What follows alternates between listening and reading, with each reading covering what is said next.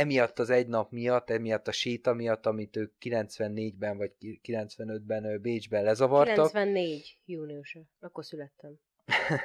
lezavartak. Hát nagyon kapcsolódott ez az információ. De hát annyira durva. Én meg az előtti évben születtem. De és pont június, azt mondja június közepén, és én a pontosan június közepén születtem. Na most 94-ben. Érted, lehet, hogy ők éppen itt Bécsben sétálgattak. 18-át azt nem mondanám középnek, de minden. Lehet, hogy Bécsben sétálgattak, mm-hmm. amikor én fölsírtam. Hát, Micsoda együtt. Vagy mit csináltak éppen Aztán Bécsben. Húha. És lehet, hogy a névnapomkor forgatták ezt a filmet. Oh. Ne, igen. Ne, nem júniusban forgatták?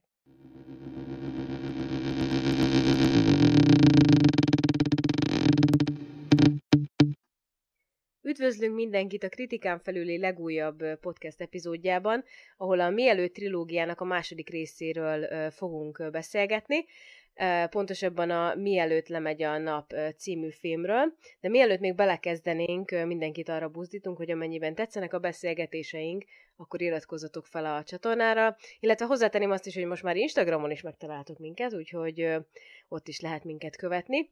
Na, de akkor kezdjük is el. Hol kezdenéd a dolgot?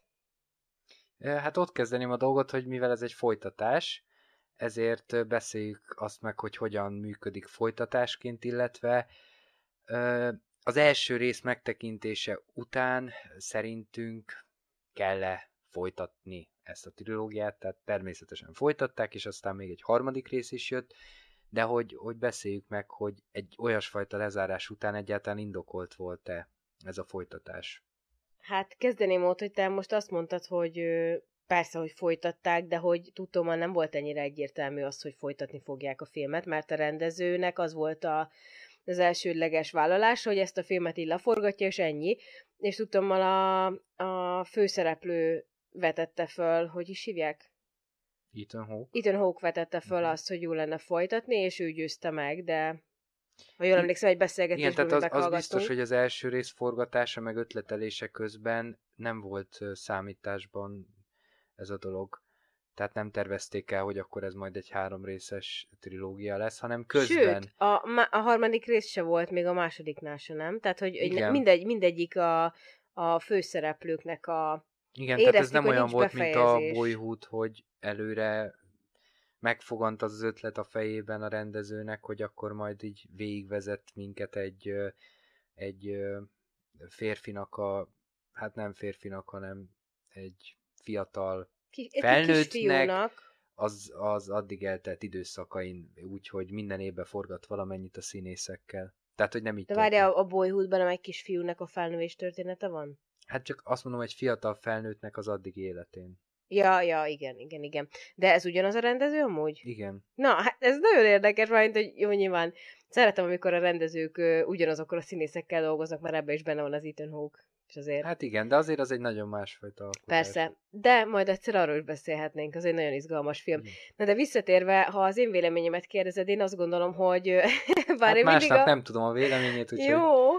beírem a tiéddel is. De hát a közönség is elmondhatja kommentben, hogyha szeretné, hogy mit gondol róla, de én azt gondolom, hogy én nagyon szeretem a folytatós filmeket, mármint, hogy főleg amikor így vannak befejezve, én azt érzem, hogy hogy tényleg ilyen tehát, hogy, hogy magáért beszél az, hogy ezt a filmet kellett folytatni. Vagy lehet, hogy már csak azért érzem, mert láttam már mind a három filmet, és, és, és számomra ezek után egyértelmű az, hogy hát ezt nem folytatni, amikor tudom, hogy mi jön. De hogyha nem tudnám egyébként, hogy, hogy mi van ebben a második, illetve majd a harmadik részben, hogy csak az elsőt ez baj, nem tudom így értelmezni, hogy tegyük fel, hogy csak az elsőt láttam, és akkor éreznék-e olyat, hogy bárcsak lenne folytatása. Nem tudom, de szerintem ismerve a filmnek a második és harmadik részét azt tudom mondani, hogy jó, hogy folytatták, mert nagyon-nagyon fontos problémákat vetnek fel mind a három részben a szereplők, és ezek a párkapcsolati dolgok annyira szépen felszíre kerülnek, és annyira látszik, hogy a színészek beledolgoznak, és beleadják a saját élettapasztalataikat is, hogy, hogy ez egy, ez, ezért szerintem ez egy nagyon, nagyon jó film, film, vagy trilógia lett ebből így emiatt. Hát örülök, hogy te nem vesztetted el az optimizmusodat a folytatásokkal kapcsolatban, mert nekem szinte kizárólag csak negatív élmény kapcsolódik hozzájuk.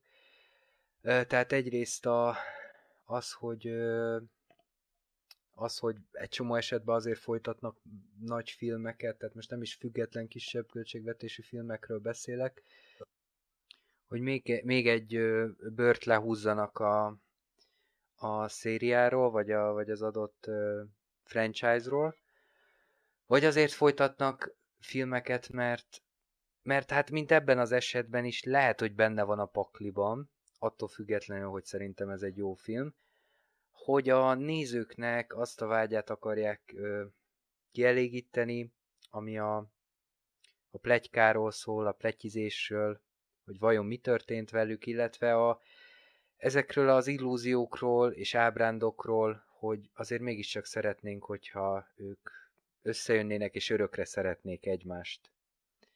Azt hiszem egy ö, szuverén szerzőnek legyen az filmes, vagy, vagy író, vagy, vagy bármilyen más művész, az lenne a feladata, hogy ellentartson egyébként ezeknek a vágyaknak.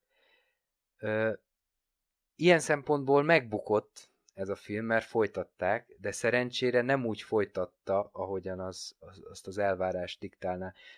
Visszatérve erre, tehát én úgy értettem ezt a dolgot, hogy ezt, ezt a kérdést, hogy, hogy nem csak azért vágyunk a folytatásra, mert tényleg van ez az énünk, ami szeretné megtudni, hogy mi lett később. Tehát, hogy ez, ez nem a művészi ez egy kicsit, most a, amikor művészetről van szó, akkor ezt az énünket én egy kicsit lenézem, mert hogy szerintem nem ez a művészet feladata, hogy ezt az énünket kielégítse. Ez, ez egy ilyen olcsó dolog, hogy, hogy, és el lehet még százszor játszani, sorozatokban el is szokták, romantikus akció, nem tudom, fantasy vígjátékokban el szokták ezt játszani, hogy szétmennek, összejönnek, mással jön össze, és akkor mindig van egy, van egy cliffhanger, és akkor várhatod a következőt. Vagy a barátok közt igazából végig erre épült, nem?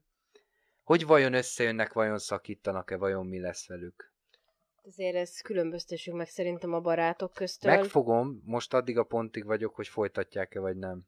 Ö, illetve egyébként a film elején akkor reflektál is rá a, az Ethan Hawke, vagy hát az ő általa játszott Jesse uh-huh. karaktere, amikor a saját könyvéről beszél, és ugye arról foggatják a, a, ezen a találkozón ö, ö, Párizsban, hogy ez vajon valódi története, lesz-e folytatása, tehát hogy egyébként vicces, hogy egy kicsit így reagál is erre a dologra, ö, és akár, tehát hogy egyébként nem, én úgy emlékszem, hogy azt mondja az író, hogy nem, hogy nem lesz folytatása,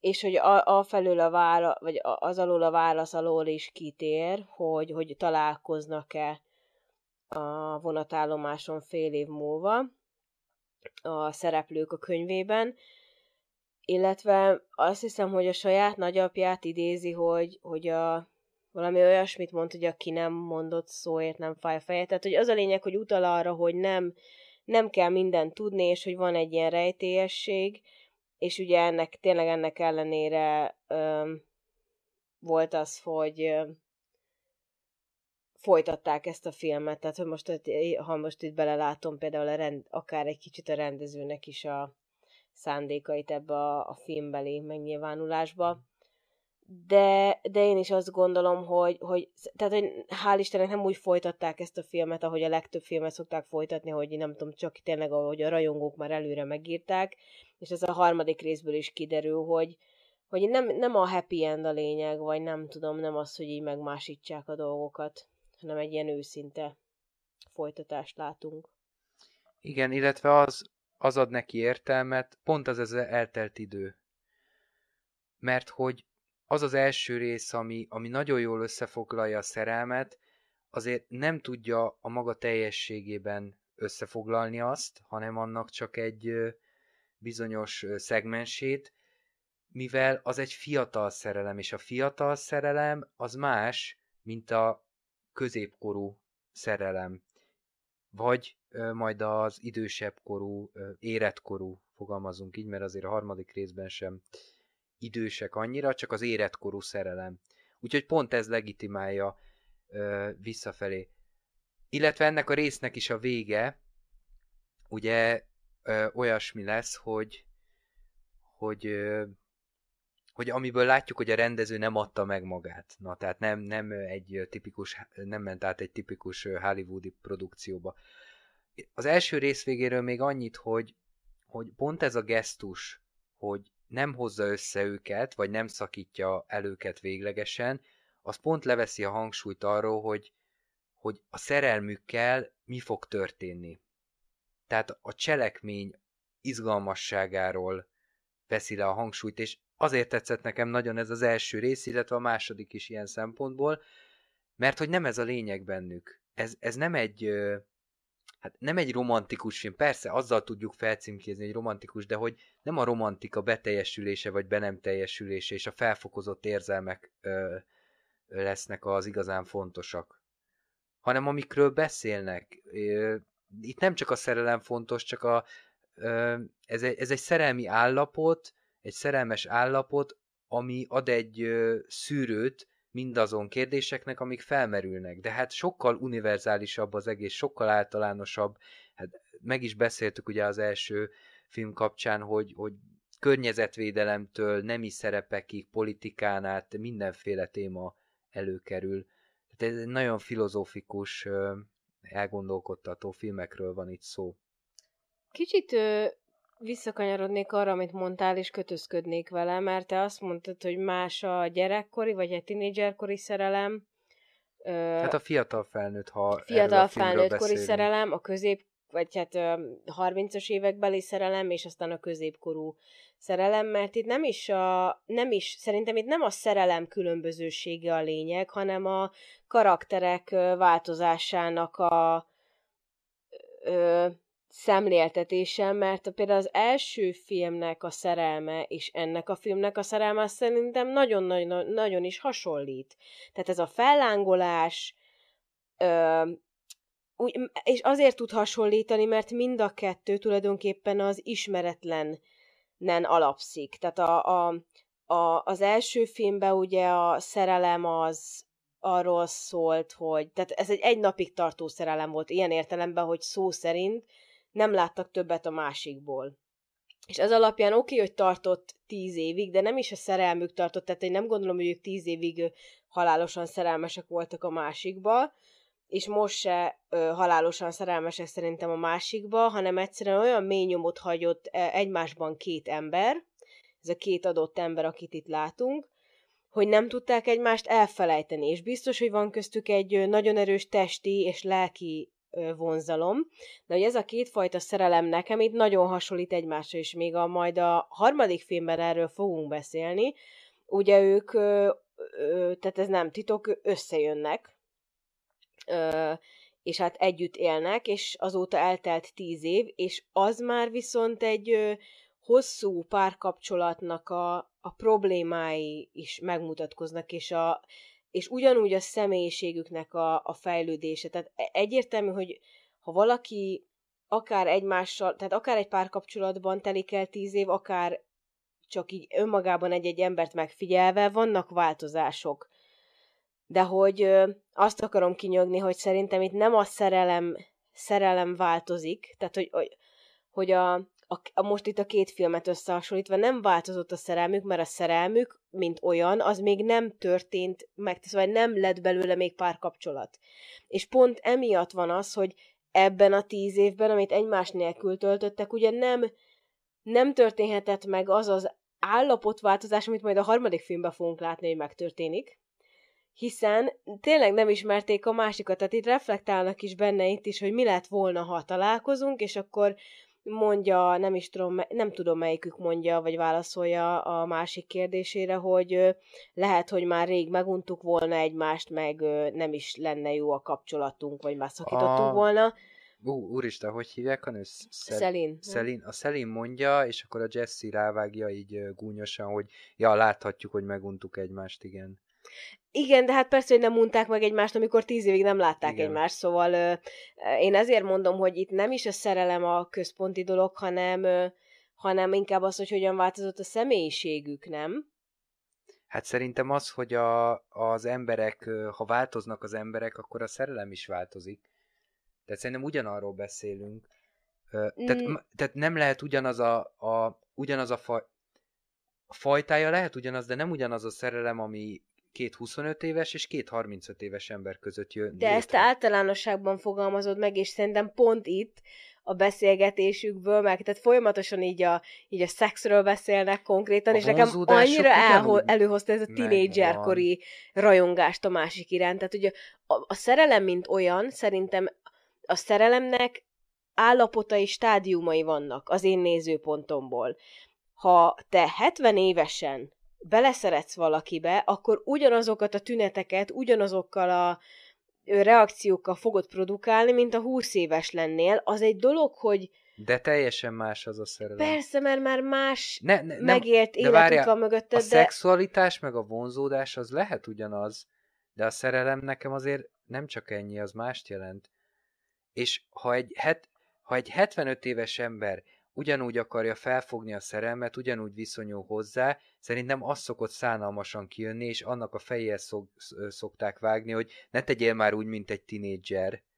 Megpróbálja eljátszani azt, hogy ő, ő fiatal ember.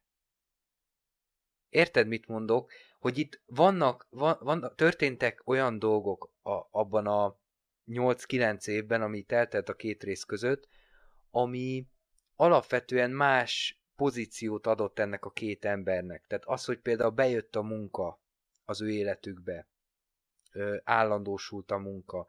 Mert ugye az első részben dolgozgattak már, de hát még teljesen képlékeny volt az egész. Az első részben sokkal naívabbak voltak. Ott is már egy ilyen reflektált naívság volt, de, de itt, itt, itt aztán pláne reflektálnak rá, hogy, hogy mit gondoltak eddig, és mit gondolnak most erről az egész szerelemről, vagy a szexről is egyébként hogy nem is tudom már mi a pontos mondat, hogy már nem kell azt eljátszanunk, hogy, hogy minden szexnek a világ leg, legjobb élményének kell lennie, valami hasonló. De, de pont egyébként, tehát ahogy most beszéltél a dologról, a szexualitás és a vonzó, a testi vonzódás az, az valóban sokkal hasonlóbb, de maga a szerelem, én, én nem tudom, én szerintem nem lehet ugyanaz. Konkrétan... Máshogy. Konkrétan ugyanaz a Igazából a Jesse most ugyanazt a gesztust fogja megtenni a Szelin felé, mint amit a Szelin tett meg a Jesse felé. Ültek a vonaton, és odafutott hozzá vissza a Jesse, hogy gyere, szállj le velem, gyere, gyere, gyere, szállj le velem, és meggyőzte, hogy leszálljon vele. És ö, most a Szelin pedig meggyőzött egy 30-as férfit, akinek van egy gyereke és egy felesége, hogy ő nem fog onnan elmenni. De a Jesse mennyivel másképp fog hozzáállni, hogy már van? neki, ö, hogy már van ez a tapasztalata. Most, bocsánat a belterjességért, ö, nem fog konkrétumokat említeni, de azért a kettőnk viszonyában is ez megjelenik, hogy nekem kevesebb kapcsolatom volt előtted, neked több kapcsolatod volt, amikor mi összejöttünk, nem jöttek ki ezek a különbözőségek, hogy én mennyire máshogy álltam a szerelemhez, és te mennyire máshogy álltál? Neked már mást jelentett a szerelem, mint nekem. Erről beszélek itt. Oké, okay, de én azt gondolom, hogy, hogy a mi esetünkben nem, e, e, tehát nem amiatt más, mert hogy nekem több tapasztalatom volt, mint neked egy kicsivel, hanem nem tudom, ez, nem, nem tudom így összehasonlítani. Én, még, én ettől függetlenül még mindig azt gondolom, hogy, hogy én emlékszem arra, hogy például mamámmal voltam sokszor ilyen bálokon, ahol idősebb emberek voltak, tehát ilyen ilyen klubokba járt, és akkor ilyen voltak ilyen bálokat tartottak, és ott voltak olyan férfiak, akik egyedülállóak voltak, és mindig ráhajtottak, nem tudom, ilyen nénikre, akik szintén, vagy felkérték őket táncolni, vagy így, így mosolyogva lett, hogy ne, meg lett mosolyogva, hogy nem tudom, a Sanyi bácsi mindig bepróbálkozik a Pirinéninél, meg mit tudom én, és én mindig azon méláztam, emlékszem, hogy, hogy basszus, alig tudnak már menni, meg ráncosak, meg idősek, és tényleg bármikor meghalhatnak, tehát ez a 90 pluszos korosztály volt néha, és még mindig ugyanazzal a tűzzel, mintha, mintha egy fruska után szaladna, tehát hogy el tudja játszani, és nyilván mondhatod, hogy nevetséges, vagy mit tudom én, de hogy, de hogy a, a önmagában a szerelem az szerintem időtálló. Én ezt gondolom. A fűtőanyag az lehet, hogy ugyanaz, de a mamám mégis azt mondta egy ilyen megkeresés után, hogy,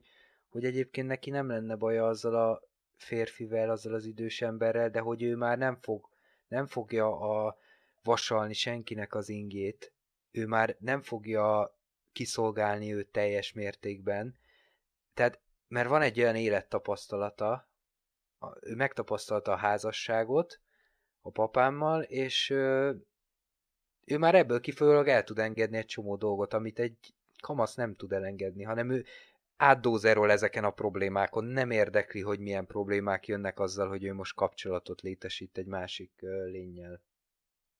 Ö, nyilvánvaló, persze, de de ettől függ, tehát e, ez csak egy személyiség, mert látjuk, hogy vannak idős emberek, akik falják a partnereiket, szóval... De az nem szánalmas egy nem kicsit? szánalmas, nem, a mai világban nem az történt, hogy, már. De várjál, nem az történt, hogy ő, ő hiába lett idősebb, de nem lett érettebb ebből a szempontból. Szerintem csak sokan, tehát hogyha például arról van szó, hogy valakinek viszonylag fiatalon, tehát ilyen 40 évesen meghal a partnere, és utána nem akar egész életében özvegy lenni, hanem keres más, aztán véletlen az is meghalt, tehát olvasok ilyet csoportokból, hogy már a negyedik férjét temeti el, és nyilván nem azért, mert ő így szeretné Ö, szerintem ezzel egyáltalán Mondjuk nincs elég probléma. gyanús, ha valaki a negyedik férjét Nem, hát nyilván betegség is. Ú, volt az a film, miatt. majd azt is meg, megnézzük, ami azt dolgozta fel, hogy valós eseményeken alap, hogy egy faluban a nők együttesen így egy időben megmérgezik a férjeiket, és, és hogy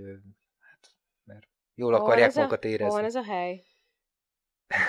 film, de azt, azt hiszem megtörtént. Na mindegy, ezt majd Na, de én azt gondolom, visszatérve, hogy a szerelem szerintem univerzális, és e, nyilván elfogadom, hogy kevesebb 70-80-90 éves fog ugyanilyen kapcsolatot, ugyanilyen beszélgetéseket véghez vinni, hiszen a, már annyi idősen tudod, hogy mi vár valószínűleg rád, tehát, hogy nem, nem több tíz év van előtted, tehát egyértelmű, hogy a személyiséged is más, más milyen lesz, de én pont ezért inkább azt emelném ki, és csak ennyit szerettem volna mondani ehhez a témához, hogy szerintem itt a személyiségeknek a változás, a korral járó megkomolyodás, vagy esetleges emiatt rizikóvállalási kedv csökken, itt jelen esetben egyébként nő, hiszen lépett a Jesse a Szelin érdekében, vagy az együttlevésük érdekében, de hogy, de hogy ez nem a szerelemnek a, itt ebben a két filmben legalábbis, nem a szerelemnek különbsége nálam, az én nézőpontomból. Ennyi. Jó, majd a hallgatók eldöntik ezt Így a vitát. Van, ezért vannak. Így van. Rendben. Ö, jó, most meg is akadtam, erre nem számítottam, hogy, hogy ebben nem értünk egyet, ezért is nem, nem szoktunk mindent megbeszélni előre, mert akkor egy kicsit unalmas lenne. Az Szerintem biztos. számunkra is, és hallható lenne, hogy, hogy ezek már lefutott körök, hanem itt derülnek ki uh, konfliktusos pontok. Mi lenne, hogyha arról a témáról beszélgetnénk egy kicsit, ha már itt ennyire a, a a, a szereplőknek a, kor, a korából, illetve az eddigi tapasztalataiból adódó ö, eltérések szóba kerültek, és hogy emiatt, hogy hogyan változik ez a kapcsolat. Hogy a, arról beszélnénk egy kicsit, hogy ez a megjelenített kapcsolat ebben a rövid filmben, mert ugye 1 óra 16 perces, tehát ez egy tök rövid film. 1 óra 20, igen, 1 óra 20, 80 perc. Ö, ez a verbális és nonverbális kommunikáció hogyan okoz feszültséget a filmbe, és hogy miért érezzük. Én nekem ez a film sokkal feszültebb, mint az uh-huh. előző. Tehát uh, nyilván a sürgetés és az időhiány miatt is. Hát meg azért, mert itt voltak valódi valódi drámai konfliktusok, nem? Egymás, mármint egymás között. Az első részben is voltak, de sosem egymás között. Ott volt egy rész, amikor a jósnőn össze civakodnak és röhögnek, hogy meg volt az első veszekedé, de hát azért az nem olyan. Itt viszont mind a kettő, mind a kettő ö, sebeket ö, hordoz magán az első találkozás miatt. Ami ugye egyébként nevetséges, mert nyilván mi, mi tudjuk, hogy egyik sem tehet róla, de hát kire haragudjanak a vonatra? Vagy a nagymamára, aki meghalt? Egymásra kell haragudniuk, és akkor olyan dolgokat látszik, hogy mind a kettő neheztel a másikra, mert azt érzi, hogy meg lett fosztva ö, valamitől. Ugye Szelin azt mondja egy ponton, hogy, hogy mi, miattad vesztettem el a hitem a, a nagy szerelemben. És hogy ráhúzza azt, hogy emiatt az egy nap miatt, emiatt a séta miatt, amit ők 94-ben vagy 95-ben Bécsben lezavartak. 94 június, akkor születtem. lezavartak. Hát nagyon kapcsolódott ez az információ. De hát annyira durva. Én meg az előtti évben születtem. De és pont június, azt mondja június közepén, és én a pontosan június közepén születtem. Na most 94-ben. Érted, lehet, hogy ők éppen itt Bécsben sétálgattak. 18-át azt nem mondanám középen, de minden. Lehet, hogy Bécsben sétálgattak, mm-hmm. amikor én fölsírtam. Hát, Micsoda együtt. Vagy mit csináltak éppen azt Bécsben. Húha. És lehet, hogy a névnapomkor forgatták ezt a filmet. Oh. Ne, igen. Ne, nem júniusban forgatták? Nem tudom. Na jó, Lehet, hagyjuk. hogy már áprilisban elkezdtem. Térjünk Azt vissza a lényegre. ez nagyon durva. Ez hát de hogy érted, ők már, ők már éltek, amikor én még megszülettem, tök durva. Na mindegy. Nem tudom, néha így... ez miért durva? Hát mert néha így belegondolok ilyen dolgokba, és így nem furcsa így. Úristen. Mert hogy az első film annyira megőrizte a fiatalságukat, hogy látjuk rajta, hogy, hogy a kép azért tehát azért nem így vesz ma egy kamera, de hogy ennyire megőrizte neked, hogy furcsa, hogy ezek az emberek egyáltalán. Igen. Jó, egyébként van ilyen, van ilyen. Főleg ilyen kamediknél hosszú sorozatokat végignézünk, és akkor itt olyan, ami már 15 éve lement, és te nézel interjút, hogy úristen, ezek az emberek öregszenek, konzerválja őket, igen, azért némiképpen ez a dolog. Jó, ez szóval eh, ott tartottam, hogy, és akkor most, akkor segítsél, hol tartottam, ha már félrevitted. Ö, hát, hogy az első filmről beszéltél, nem? Igen. Igen, és a, arról beszéltünk, hogy a, miért van feszültség a második filmben. Igen. Miért van nagyobb feszültség. Szóval mind a ketten neheztelnek egymásra, és ez, ez egyből megmutatkozik a, már a film elején, mármint, hogy amikor már megpillantja a lányt, én úgy gondolom. Azért érdekes ez a kétfajta kommunikáció, mert, mert hogy tehát én ezt mondtam a film után is, hogy, hogy ne, engem ez nagyon frusztrál, mert, mert ráolvastam a saját életemre, és azon kezdtem el gondolkodni, hogy, hogy ennyire nem számít az, hogy mit dumálunk. Mert hogy itt a duma alatt van egy olyan réteg, amit a néző végigérez és le tud olvasni, hogy ők hát vonzódnak, mint, mint két mágnes közelednek egymáshoz, és elkerülhetetlen az, hogy összegabajodjanak. És mégsem ezekről beszélnek. Néhányszor elkezdenek erről beszélni, akkor a, a nonverbalitás és a verbalitás az, az ö, átfedésbe kerül, egység, tehát ö, ö, párhuzamba kerül, de amikor meg nem, akkor meg érezzük ezt a furcsa diszonanciát, hogy, hogy minek dumáltok most a környezetvédelemről, amikor látom, hogy ott a mosolyodban az, hogy legszívesebben megcsókolnád. Szóval, hogy ez egy ilyen frusztrál, de, de jó értelembe vett frusztráltság érzés, ami végigvonul a filmen. Emlékszel még ilyen jelenetre?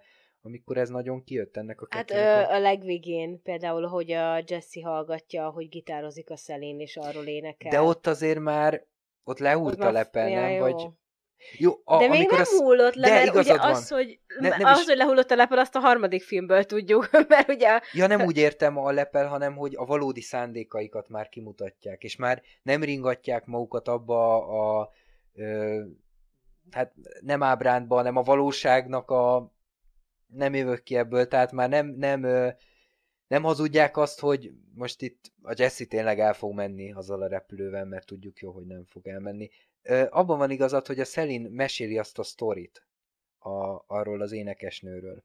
Uh-huh. És közben mozog. Azért mondom így, mert ö, hát nekem nem volt túl vonzó, de értem, hogy hát még jó. a Jessinek meg von... a Jessinek meg vonzó volt. Csak azt akarom mondani, hogy ott van az a sztori, és nyilván senki le se szarja azt a sztorit, meg azt az énekesnőt, hanem most a Szelin szerepjátékot játszik, mint az első részben a telefonálásnál, és elcsábítja a Jessit. Mondjuk nincs nehéz dolga, Last mert... Tánc. E körülbelül igen, nincs nehéz dolga, mert ő már említi, hogy ha hozzáérnének, akkor ő... Felolvadna, nem? Valami fel, vagy pecsegne, valamint egy nekem van a pesgőtem lett van meg. Nem tudom, hogy angolul egyébként mit mondtak, lehet, hogy csak rossz, rossz fordítást olvastunk, és ez ebben van kifejezve angolul. Lényeg a lényeg, hogy ott is elcsúszik a verbalitás és a nonverbalitás. Szóval az jutott erről eszembe, hogy egyébként mennyiszer így van az életben is, hogy beszélünk jobbra-balra, és közben, közben teljesen más szándékaink vannak. De közben meg mi lenne ez a film beszéd nélkül? Tehát, hogy csak hogy így nem tudom eldönteni, hogy, hogy mit kezdjünk a beszéddel, hogy, hogy, hogy ezek, vagy hogy muszáj valamiről beszélnünk, hogy ne érezzük magunkat kínosan, és, és akkor közben tehát pont, hogy a beszéd miatt tudjuk azt megtenni, hogy a felszín alatt meg, meg megpendítjük ezeket a húrokat? Nem tudom. Meg közben meg rohadt fontos, tehát környezetvédelmi problémákról beszélni, hát nem fontos, de hogy nem, hát az is fontos. Igen, de szerintem itt az elején például még annyira nem is ö, ö, volt lényeges az, hogy ö, tehát, tehát minél jobban megyünk bele a filmbe, annál jobban előjönnek a, a személyes és a közöttük lévő kapcsolat kapcsolatot pedzegető témák. És a film elején... Ugrálnak, basszus, nem? A személyes Igen, igen, igen de először azért van ennyi ö, beszéd a környezetvédelemről, meg az írásról, meg arról, hogy milyen munkájuk van, mert azért gondolj bele, hogy tíz évig nem látják egymást, és hiába volt ez a pe- felperzselő, vagy meg- megperzselő szerelem, vagy nem is tudom, hogy kéne mondani, mert nem felperzsel, hanem inkább megperzselte őket ez a szerelemnek a lángja, tíz évvel ezelőtt, és most újra találkoznak, és az a jelenet, amikor először meglátja a Szelint, ugye Jesse akkor még a könyv bemutatóján van, és oldalra pillant, és tényleg mint aki szellemet lát, és azonnal abba hagyja, lezárja a mondatot, és már megy is. Tehát muszáj valahogy hmm. ilyen, ilyen tehát ilyen icebreaker, hogy igen, a beszéd ilyen olyan témákkal őket? kezdeni, igen. És akkor szépen lassan rátérnek arra, hogy megkérdezi a Szelin, hogy ugye te nem voltál ott, és akkor először tényleg azt, hisz, azt, hisz, azt hiheti a néző, hogy nem volt ott a Jesse, de aztán végül csak kibukik, hogy ott volt, mert addig faggatja a, a Jessit, a Szelin, hogy na, de neked milyen indokod volt, mert ugye a, a Szelinnek meghalt a nagymama, és aznap volt a temetés a Budapesten, Uh, és akkor a Jesse erre meg uh, csak nem tud mit mondani, és végül kiderül, hogy ő hmm. elment fél És ez mennyire később. fájdalmas. Nem tudom neked, te hogy élted meg nekem férfiként, az ne, nekem ez, ez, a, ez a legdrámai vonulat ebben az egészben. Hogy ő elment, a másik meg nem. És nem azért, mert, hogy, mert nem lehet hibáztatni a, a nő, nő, női oldalt sem, csak hogy pont ezért drámai, mert egyik se tehet róla, hogy azt tudjuk max mondani, hogy miért voltak ilyen hülyék, igen, de hogy ezt ilyen kedvesen tudjuk mondani. Igen. Az, hogy a, csak arra reagálnék, hogy, hogy mondtad, hogy ez egy ilyen ez egy ilyen, tehát meg kell egy kicsit lágyítani őket, mielőtt újra egymásra tudnak hangolódni, tehát azért ez nem úgy megy, hogy csettintésre. A romantikus hollywoodi filmekben megy, úgy itt hála Istennek nem, hogy a parkban, ott már beszélgetnek egy ideje, és nyomják a szexuális poénokat, és akkor mondja a Jesse, hogy mert, mert a Szeli mondja, hogy ne, ezt nem csak álmunkban lehetne csinálni, nem csak hotelben, csináljuk itt és most. Tehát előre megy a beszéd egy kicsit a történésekben, és akkor ráhuppan a Jessire, és látszik, hogy na itt még azért kellemetlenül érzik magukat mindketten, hogy na e, e, ez túl gyors. Tehát, hogy hiába vannak ezek az állatias ösztönök, hogy letépnék egymás ruháit, azért, azért meg kell annak adni a módját, és nem azért szerintem, mert annyira vastag réteg van rajtuk, vastag réteg kultúra van rajtuk, hanem, hanem ez is valahol emberi, és ez nem nagyon lehet, jól hogy csak 94 óta volt. már be vannak kamerázva az utcák. Ja, és igen, és Meg nappal van? Hogy... Nem, de hát az még, az még uh, szexibb, nem? Igen, de még amúgy visszatérve még itt a kommunikációra. Ja, ők, akik parkban szexeltek. Éjszaka. Szóval visszatérve itt a borozva. Visszatérve, fiatalon. Visszatérve itt a... Úgy, hogy más a szerelem fiatalon. Hát, na jó, visszatérve itt a kommunikációra, még kiemeltem itt egy részt, oh. hogy ezt mondja Jesse neki, hogy hatalmas utat tettem meg érted hiába, és azóta sem hevertem ki, amúgy minden rendben viccelek. Hogy ez a, ez a jaj, csak vicceltem, ez a mai napig szerintem egy olyan fontos kommunikáció kommunikációnk része, vagy nem tudom így ezzel így próbáljuk általában elhesegetni, hogy mondunk valami komolyat, és akkor utána oda tűzzük még azt, hogy jaj, de csak viccelek.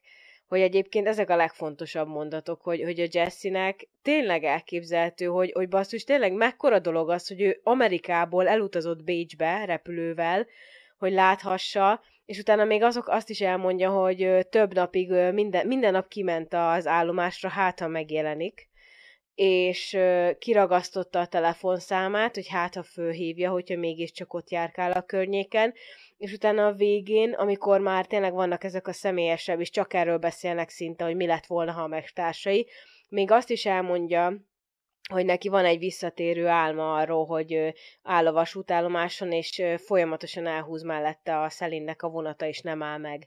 Tehát, hogy, hogy ez, ez óriási trauma lehetett, illetve ez, ez, ez is bizonyítja, hogy, hogy annyira nem tudott tovább lépni, hogy konkrétan elmondja a Szelinnek, hogy ő azért írta ezt a könyvet, annak a reményében, hogy majd ő esetleg híres lesz, és akkor megtalálhatja őt, és ez, ez, ez, ez mindent elárul.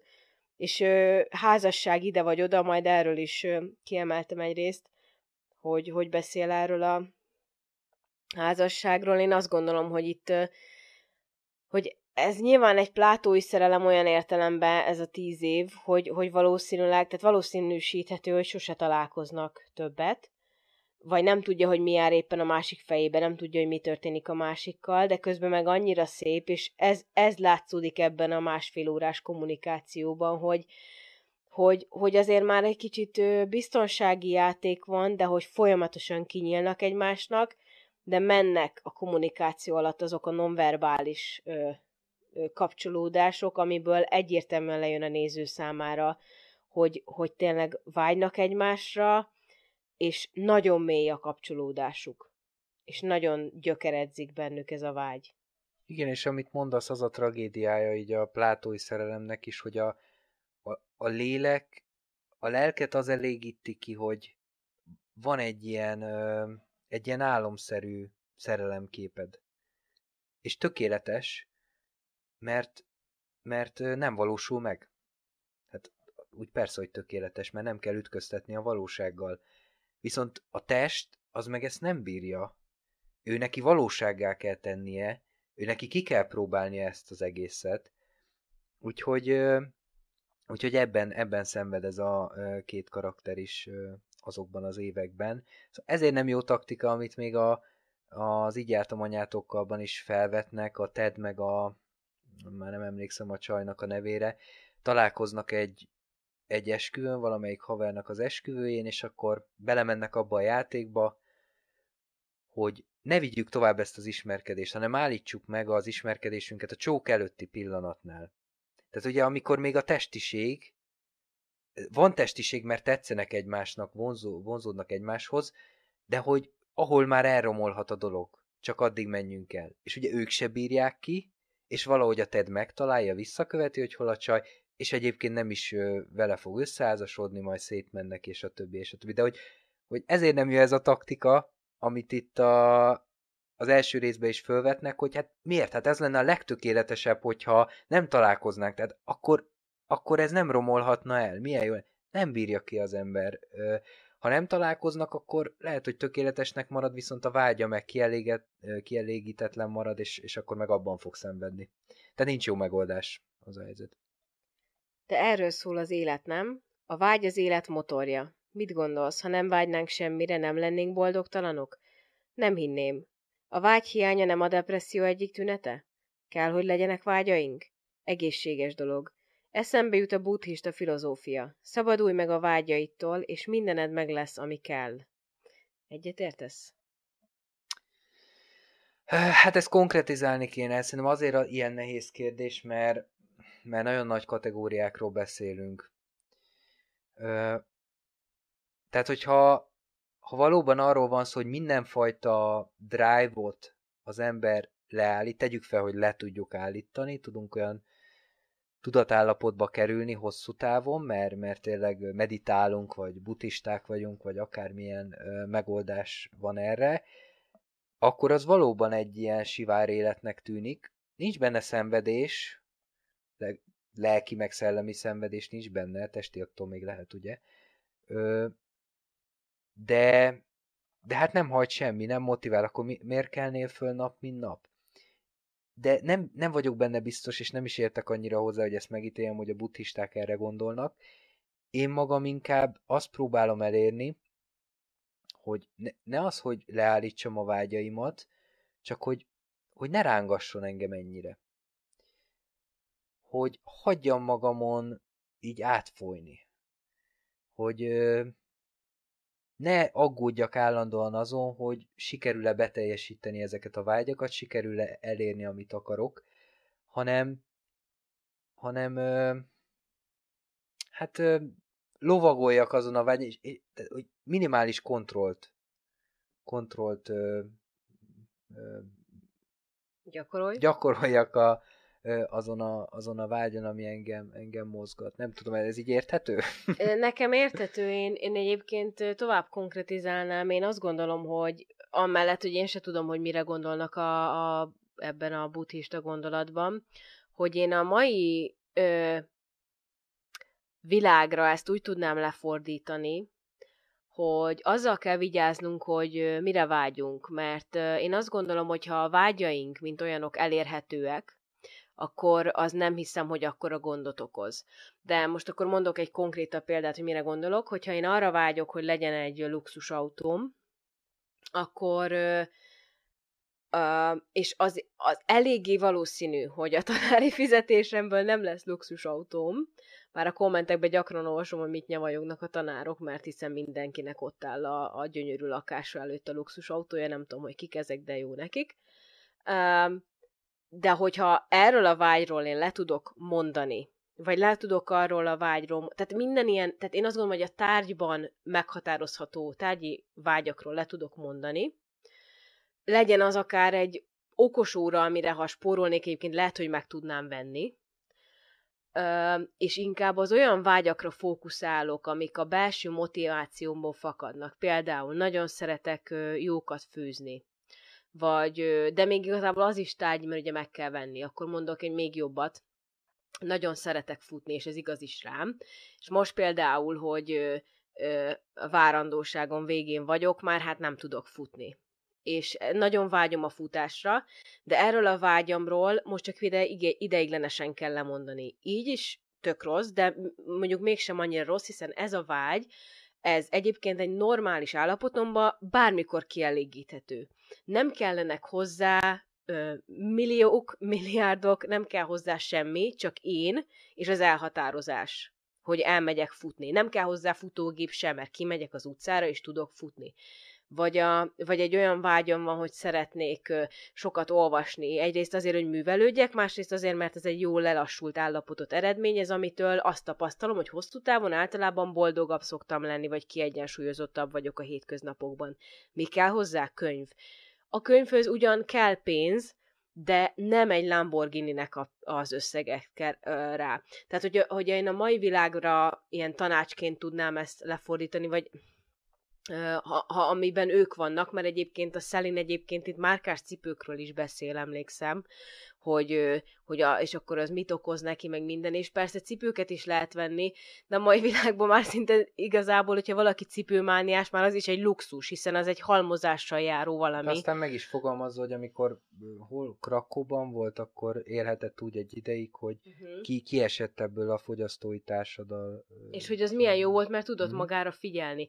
Tehát, hogy én ezt tényleg úgy tudnám megfogalmazni, hogy minden, amihez igazából nem kell nagy anyagi befektetés, de a vágyainkat tudja táplálni, vagy, vagy van, vágyunk olyan dolgokra az életünkbe, akár többre is, amihez tényleg csak szinte mi kellünk. Az agyunk, a testünk, akkor azokat a vágyakat szerintem még a, ezt megvárom kockázni, de tényleg nem tudom, szerintem a buddhizmus sem, sem ítéli el. Tehát nyilván a, az ottani szerzetesek sem mondanak le mindenről, hiszen akkor most mondok azt, hogy nekem vágyom az, hogy friss levegőt szívjak, hát, vagy, vagy levegőt szívjak, hát erről nem mondhatok le, mert akkor az egyenlő halállal. Tehát most érted, nem lehet mindenről, nem lehet lemondani az, az, az ételről, a vízről. Ne a vágyaidon rugózzál, ilyen értelemben van lemondás, Igen. hogy azt elérd, azt az állapotot, hogy nem irányítanak téged és ráncigálnak téged állandóan ide-oda. Igen, igen, ez is persze. Ö, én inkább az önbecsapást nem annak monda, nem is önbecsapás, tehát hogy én inkább nem a kiválasztásra buzdítanék, hanem én a, az önbecsapás elkerülésére, hogy egyáltalán miért is hittük el, így a modern korban, hogy a vágyak azok jelenthetik a tárgyi világot. Tehát, hogy, hogy maga a vágy, ha elgondolod, hogy ez mi az, hogyan is jelenthetné a tárgyi világot? Hát 500 évvel ezelőtt nem tudtál tévét venni, ma valaki azt mondja, hogy az én vágyam az, hogy rohadt nagy tévém legyen, és azon nézhetsem a meccset, vagy PS5-öshessek. Tényleg az a vágyad? Hát, hogy lehet az a vágyad, amikor mondjuk 500 évvel ezelőtt egy ugyanilyen kaliberű fiatalembernek mondjuk nem is, nem is vehetett volna tévét. Tehát ez azt jelenteni, hogy mondjuk 500 évvel ezelőtt nem lehetett kielégíteni ezt a vágyat. Nem inkább arról van szó, hogy ez nem is a vágy, hogy valamit összekeverünk?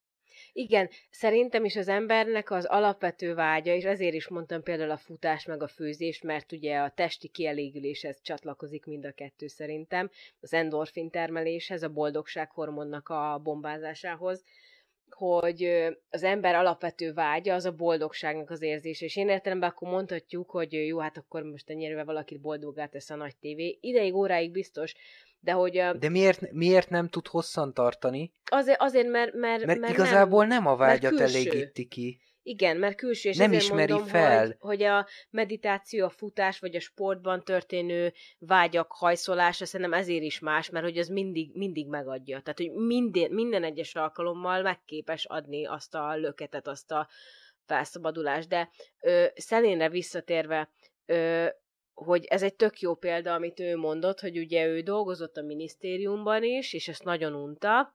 Innen is látszik egyébként, hogy tényleg az, hogy milyen diplománk van, és hogy utána milyen, milyen pozícióba helyezkedünk el, ez, ez később tökre átalakulhat, hogyha egy másik munkát keresünk, hiszen ő is elkezdett ez a környezetvédelmi dolog felé húzódni, és elmesél egy olyan esetet, ahol volt valami szervezet, ami csak azért Nagy ceruzák. Igen, csak azért dolgozott, hogy ceruzákat juttasson el egy nagyon-nagyon lemaradott, fejletlen iskolába, talán Afrikába. Most nem is ez a lényeg, hogy hol, meg mikor, meg de miért történt. Ez az de igazi hogy, hogy ez az igazi tett. drive, ez a motiváció, hogy, hogy, hogy, hogy nem akar nagyot, hanem, és tényleg ez motiválja az, a, egy szervezetet, hogy ő ceruzákat gyűjtsön, és azt el tudja jutatni.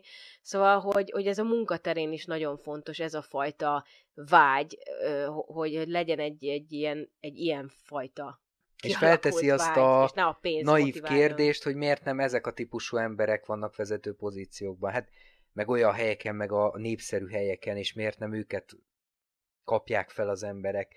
Hát pont azért nem, pont azért nem őket kapják föl, mert hát az ellent mondana egymással, hogy engem legjobban az érdekel, hogy azokat a ceruzákat, tehát el tudom engedni a, a, a népszerűséget, a hírnevet, a nagyhatalmat, a nagy pénzeket,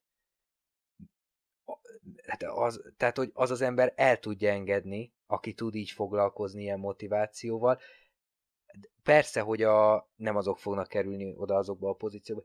Én meg még a, nem tudtam elengedni még egy picit, mert be akarom fejezni ezt a gondolatot.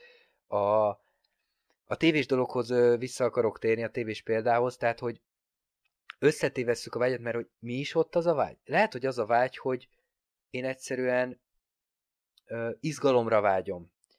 Mondjuk focit szeretek nézni, van a sportnak egy narratívája, ö, egymásnak feszülnek csapatok, ö, van benne feszültség, vég, tehát hogy Kis ez, pénz, ez kis az alapvető. Én ezt a fajta szórakozást akarom kielégíteni. Az, hogy egyébként most, 2022-ben ezt óriás tévén nézzük, az csak egy kivetülése. Persze. 500 évvel ezelőtt kimehetett a nem tudom, nem foci stadionba, de foci már volt, szóval, hogy átérhette, vagy harcok megtekintésébe, vagy nyilvános kivégzés megtekintésébe, akármi, ezeket átélhette, tehát, hogy a A vágyainkat... vágyak öröklődnek, nem? Tehát ezek így Ú, tovább a vágyak adódnak. öröklődnek? Hát, hogy tovább Hát be- adódnak. Hát nem is kell tovább, hanem ilyen az ember, tehát, hogy Hát igen, így értem. igen, igen, tehát ez bennünk van. Szóval, hogy le kéne ásnunk, és azt kéne felismernünk, hogy miért akarom én azt a luxus autót. Lehet, hogy nincsenek ilyen, ilyen ö, traumatikus okai, de az is elképzelhető, hogy azért, hogy ez egy presztízs. Én fel akarok vágni.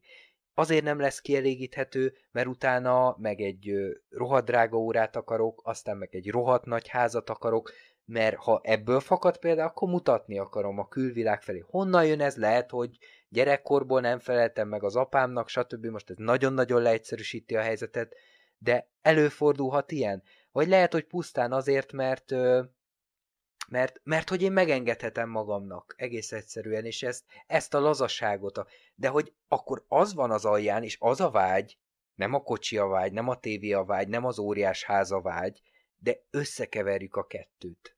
Sajnos, mert hogy nem tudunk elég befelé fordulni, nem ismerjük elég önmagunkat, és pontosan ezért jönnek be szerintem a befelé fordulásra ösztönző keleti filozófiák, vallások ennyire a modern embernek a világába, mert egyszerűen keressük keressük a megoldást, keressük, amit elvesztettünk, és ezek által néhány embernek sikerül oda visszatalálni, és felismerni a valódi vágyait.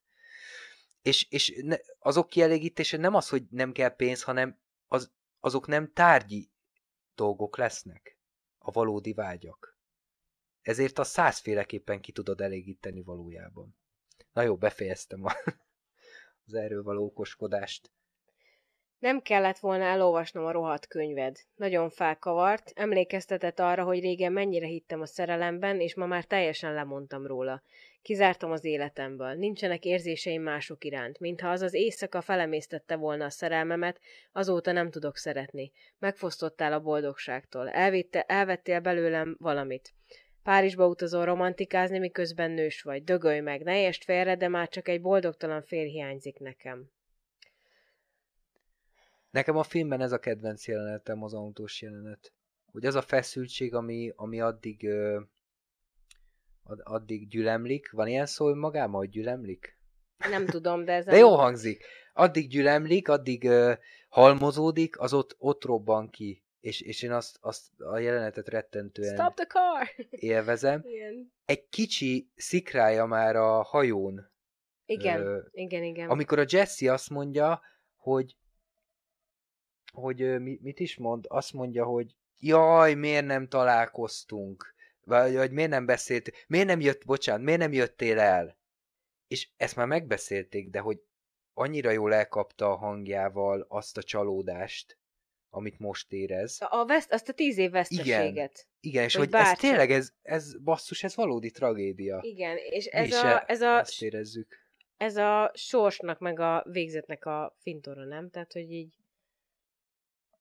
Hát igen, ez megint az, amit a Eden projektnél is ebbe egy kicsit elmerültünk. Igen, de én pont ide még beszúrnék egy újabb idé- idézetet ez a sorsszerűséghez, hogy ez, ez szerintem ez is az autóban hangzik el egyébként, az, amit most fogok felolvasni, és na mindegy, ehhez is lesz kérdésem, kérdésem mindjárt, tehát hogy azt mondja, hogy másképp alakul minden, hogyha találkoznak. Szerintem ez pont azután beszélik, hogy azt mondja Jesse, hogy miért nem találkoztunk. Tehát, hogy másképp alakul minden, önállítás. A legtöbb esetben az, de nem tudtalak elfelejteni. Éreztem, hogy találkoznunk kell. Az esküvőm előtti hónapokban is csak te jártál a fejemben. Amikor az esküvőre tartottam, kinéztem a kocsi ablakán, és azt hittem, téged látlak az utcán, nem messze a templomtól, ahogy összehajtod az elnyőd, és belépsz egy boltba a 13. és, ö, 13. és Broadway sarkán. Akkor úgy éreztem, megőrültem. Pedig biztos téged láttalak. A 11-es és 11-es Broadway sarkán laktam. Látod? Mm. Tehát, hogy ö, ö, egyébként nem 13 és Broadway, hanem csak rosszul másoltam be, tehát 13. Broadway sarkán laktam. Ö, tehát, hogy az is elképzelhető, hogy tényleg az esküvőire menet tényleg őt látta belépve a boltba, és hogy, hogy ez, e, ez, nekem meg ez a kedvenc jelenetem, vagy ez a, ez a kedvenc így mondatom, hogy ez most ez a másképp alakú minden önállítás, és aztán elmond egy történetet, ahol konkrétan véletlen meg is említi, hogy a 13-as Broadway sarkán, és az erre föl közben rá tudja vágni a szelén, hogy ott lakott mellette, és hogy lehet, hogy tényleg őt látta az esküvőire menet, és még csak ott is rá tudott csak gondolni, és e, tehát e, e, ez, ez az, amikor így elakad az embernek a szava, és nyilván ez csak egy, egy film, egy, egy valami, de hogy, hogy hányszor lehet az az életben, hogy egyes embereknek az életében, hogy, hogy tényleg így siklanak el egymás mellett, és megint csak, amit már szerintem el, elmondtunk korábbi adásokban, hogy, hogy hányszor jutott nekünk is az eszünkbe, de ha nem, akkor legalább ez új, hogy, vagy hányszor játszottunk el azzal a gondolattal, hogyha nem egy kollégiumba kerülünk, ha nem egy emeletre kerülünk abban a kollégiumban, és nem látjuk egymást annyiszor. Tehát annyira tudom, hogy te nem hiszel ebbe, azért várom, hogy nézek is rád, és hogy fejtsd ki a véleményed, de számomra annyira hátborzongató, hogy, hogy én azt gondolom, hogy tényleg, ha nem egy szintre kerülünk abban a kollégiumban 2014-ben, akkor mi lehet, hogy most nem lennénk együtt.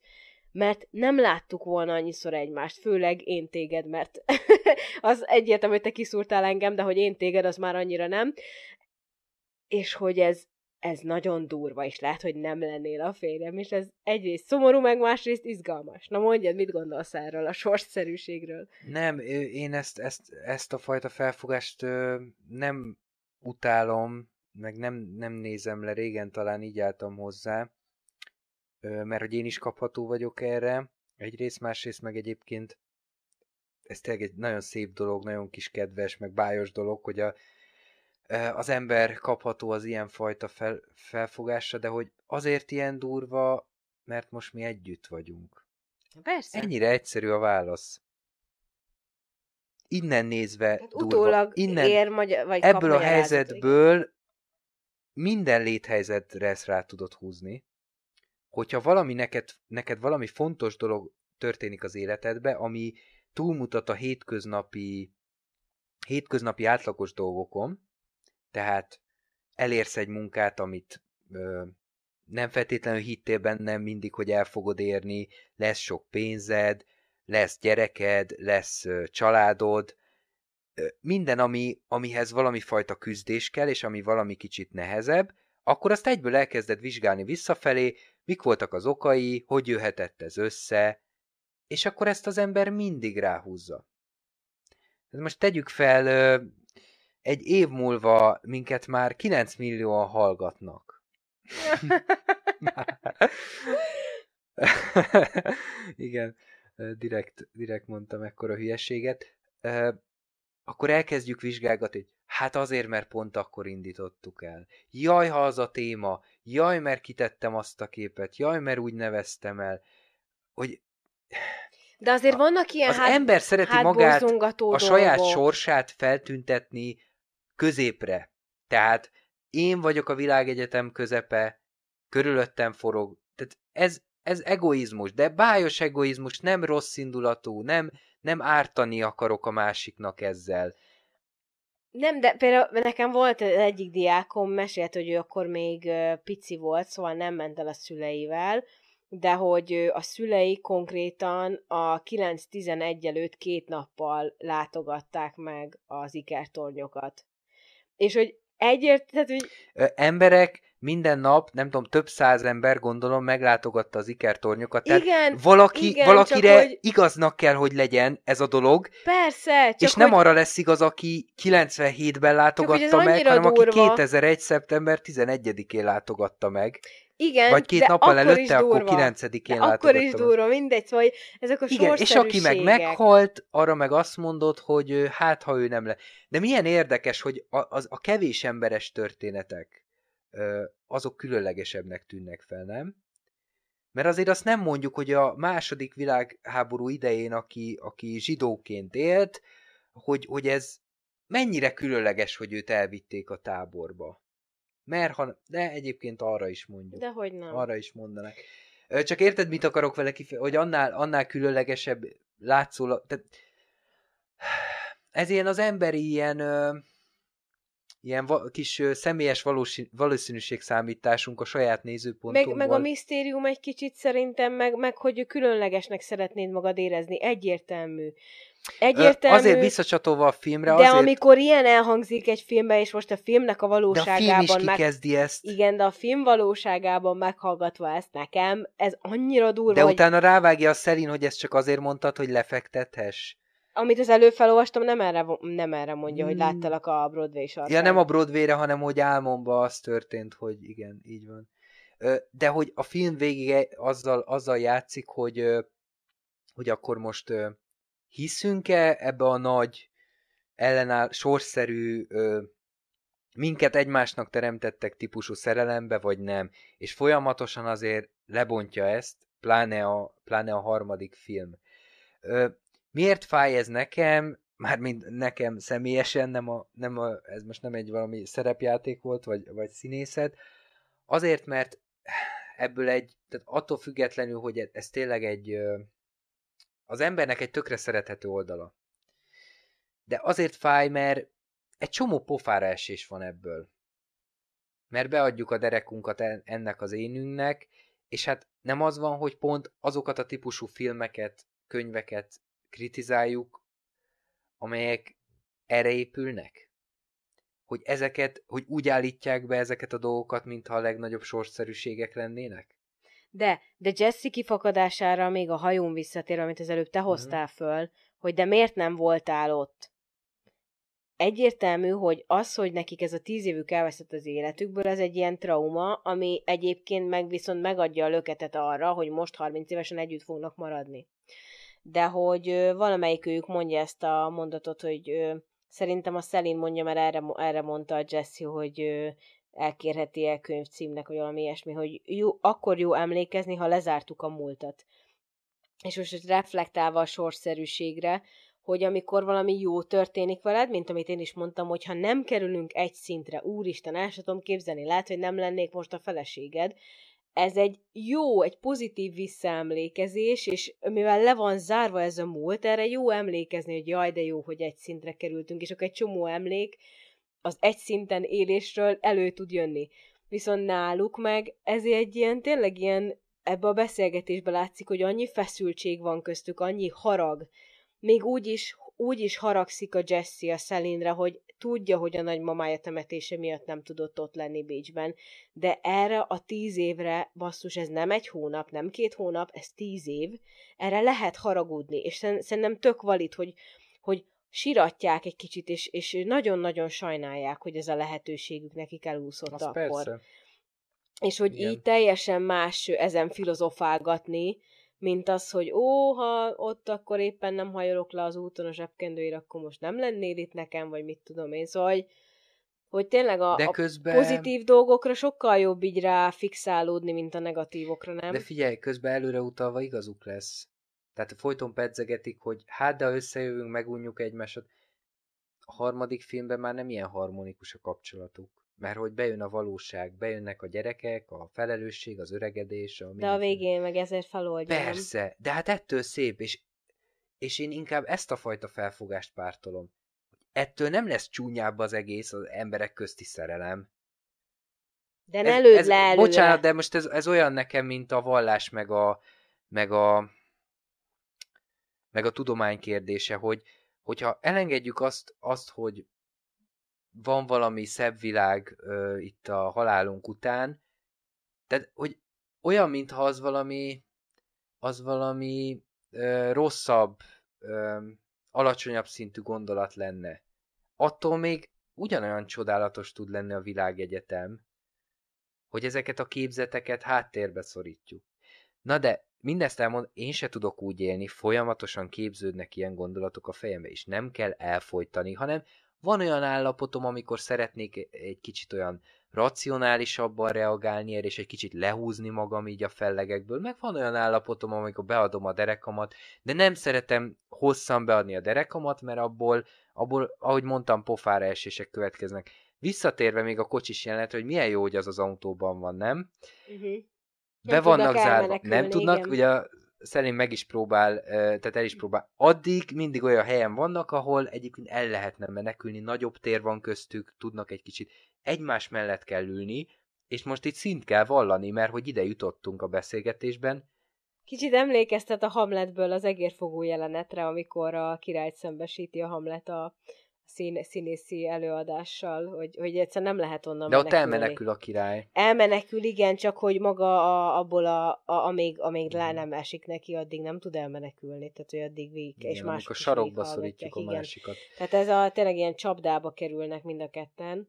Igen, mert addig megy a saját magunk védése, meg a másiknak a védése, mármint hogy az ényének a védése, hogy ne, ne sérüljön, hogy, hogy a Jesse ne tűnjön túl elkeseredetnek és szánalmasnak, hogy ő már pedig elment. A Szelin ne tűnjön ö, ö, kegyetlennek, azért, mert ő nem ment el. Védik magukat és egymást, folyamatosan enyhítéseket tesznek, felajánlják a, a, a mentővet mindig odadobják a másiknak, majd kommunikációs értelemben. Igen, mert hát Szelin elmondja, hogy mennyire katasztrófa a kapcsolata a férfiakkal, és aztán ugye, amit az előbb felolvastam rész is, hogy teljesen ki kell magából, hogy hogy miatta, Jesse miatt nem tud szerelmes lenni, mert abban az egy éjszakában ő ott mindent odaadott neki, és ezt többször hangsúlyozta még az első részben, meg itt a másodikban is, hogy ő mindig elveszik a részletekbe, hogy ő, hogy ő emlékszik arra, hogyan csillogott a napfény a Jesse-nek a vöröses mm-hmm. szakállán, ahogy nő, minden szakában van vörös,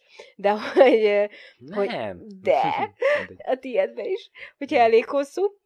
Szóval, hogy hogy tényleg ilyen apró részletekbe el, elveszni képes ember a Szelin, és hogy egyszerűen ő tényleg kimerítette érzelmileg azt, hogy soha többet nem látta a Jessit, és aztán tényleg nagyon durván fel, tehát annyira durva helyzetet vázol fel, hogy milyen rossz párkapcsolatai vannak, és hogy a Jesse szerintem kompenzálásképpen is, de emiatt ő is azt érzi, hogy meg kell nyílnia, és ő is elmondja, hogy mennyire katasztrófa a kapcsolata a feleségével, és elmondja, hogy nagyon ritkán szexelnek, és aztán Szelin fel is hívja a figyelmét arra, hogy de nem is ez a probléma, hogy nagyon ritkán szexeltek, mert hogyha meg állandóan rajtad ülne, akkor az is, az se lenne jó, hanem nem pont tudna ez írni, az, azt mondja igen, és a, mondja a kapcsolódás, tehát hogy, hogy nem is a hiába egyébként az ő beszélgetésük is folyamatosan a szexire tér ki, de hogy tényleg nem arról van szó, hogy ilyen kevés vagy olyan kevés a feleségével, hanem egyszerűen lelkileg nincs kapcsolat köztük.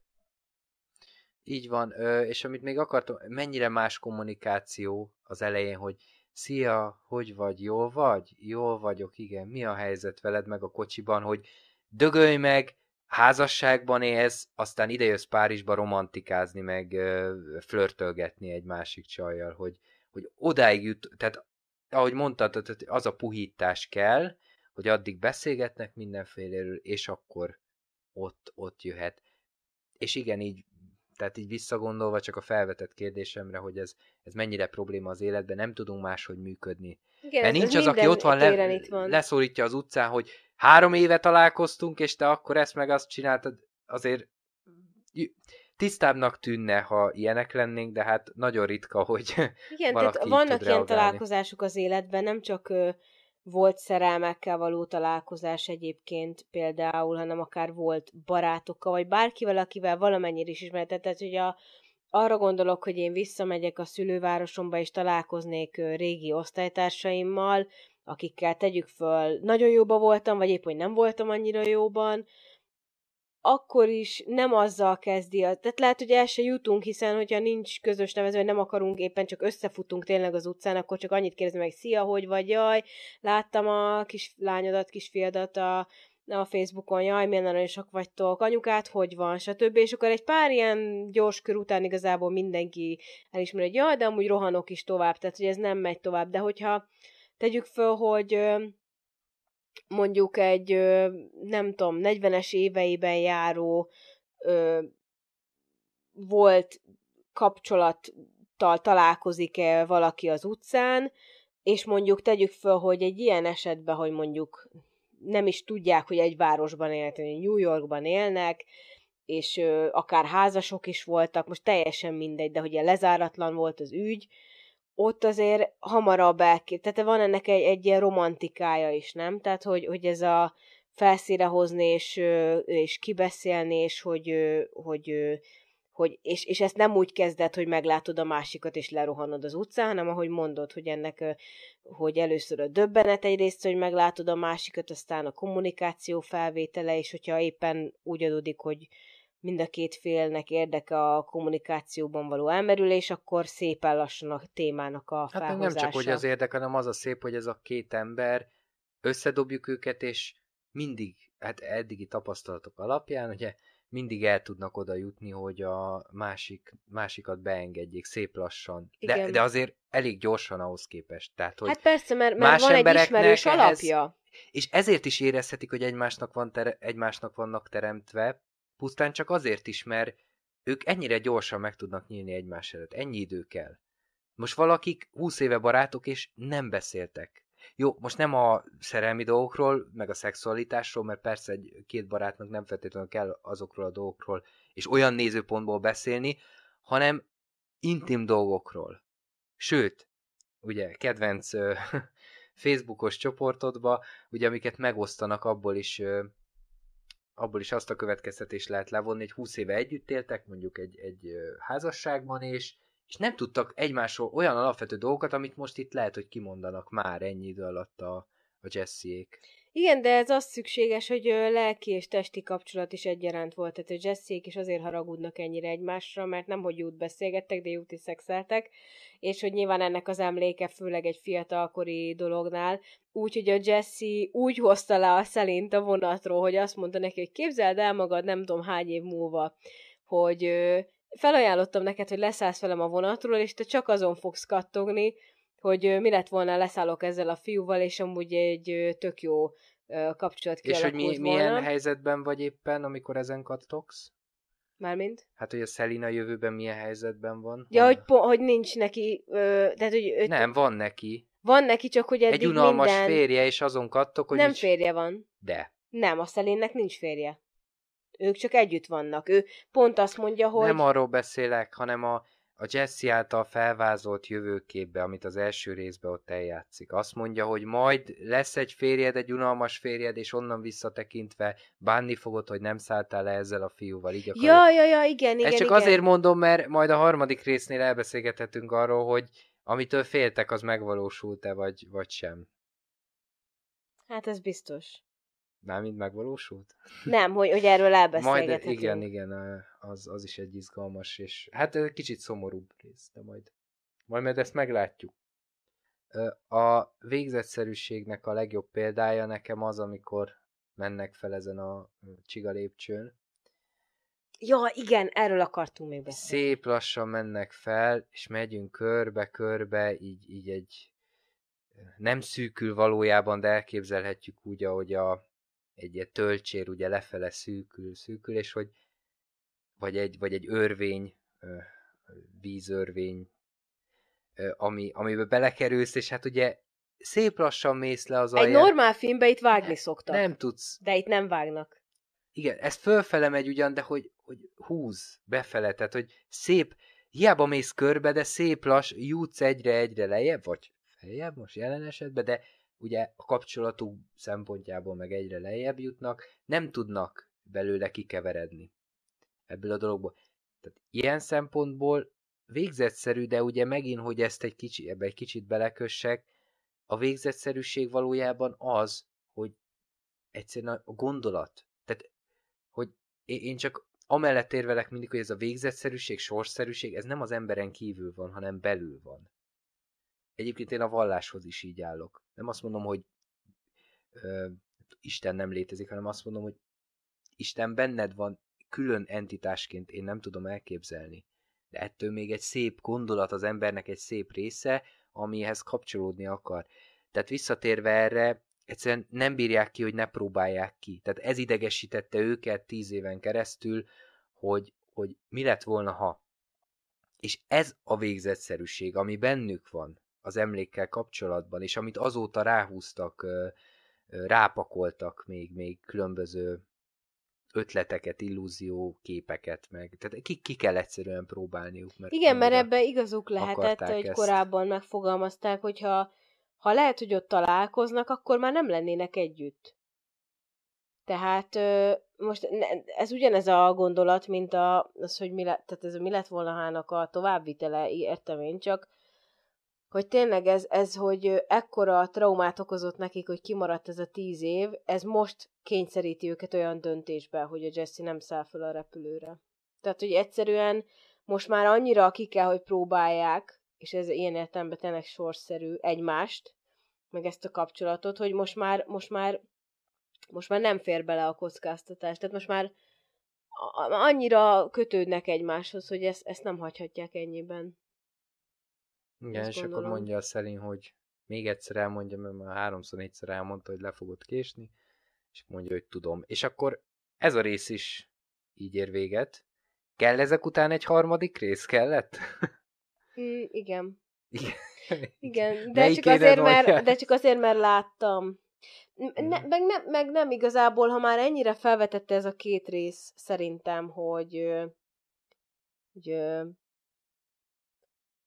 hogyan viszonyulnak egymáshoz ilyen meg ilyen helyzetekben, akkor igenis, és ahogy mondtad, hogy, hogy ez lesz szerintem, szerintem is a legőszintébb rész lesz a harmadik, már mint hogy leg, reflektáltabb talán, tehát még annyi romantikus lesz benne.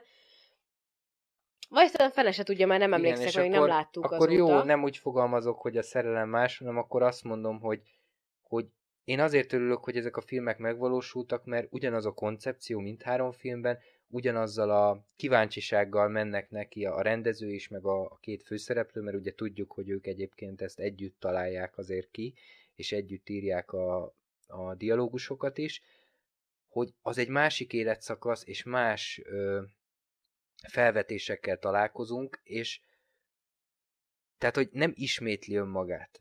Ez a lényeg, hanem azok, azok nagyon is, hát most csúnya szóval művészeti értelemben hasznosak, nekem óriási, óriási tanulságokkal szolgáltak, de nem úgy, hogy didaktikusak voltak, hanem, hanem annyi mindent megértettem az emberi kapcsolatokból, és, és pláne a szerelemből, hogy azt a, tehát a mai napig tartom magam ahhoz, és, és e, a harmadik részt, ahogy mondtad, vagy akár a második részt, azt magam előtt tartom hogy ezekre a problémákra számítsak, ezekre a dilemmákra számítsak, és ne azokra, amik a, a romantikus vígjátékokban vannak benne. Mert azok nem az a baj, hogy nem a valóságot... Ki vannak ezek... színezve. Ne, Extra, tehát hogy nem, nem a, de nem, de nem a, a valóság. vágyainkat töltik be, igen. Ami ennek szeretnénk elképzelni a szerelmet. És hogy abból nem tudunk semmit se kamatoztatni a saját élet. Nem, nem tud nem tud ihletet adni, nem tudunk átemelni semmit a saját élet, nem tudunk min elgondolkozni saját életünkre vonatkoztatva. Hát nagyon kíváncsi leszek, hogy a következő epizódban a következő résszel kapcsolatban milyen dolgokat tudunk átemelni már most saját magunkra, mert Meg ugye hát még korban nem vagyunk ott, megtekintésre de... is, mert azért már régen láttuk, és most, hogy ennyi mélyebben tárgyaljuk, azért, azért most más lesz így, így nekifutni. Igen. A harmadiknak. Köszönjük szépen, hogy velünk voltatok, és találkozunk jövő héten. Sziasztok! Sziasztok!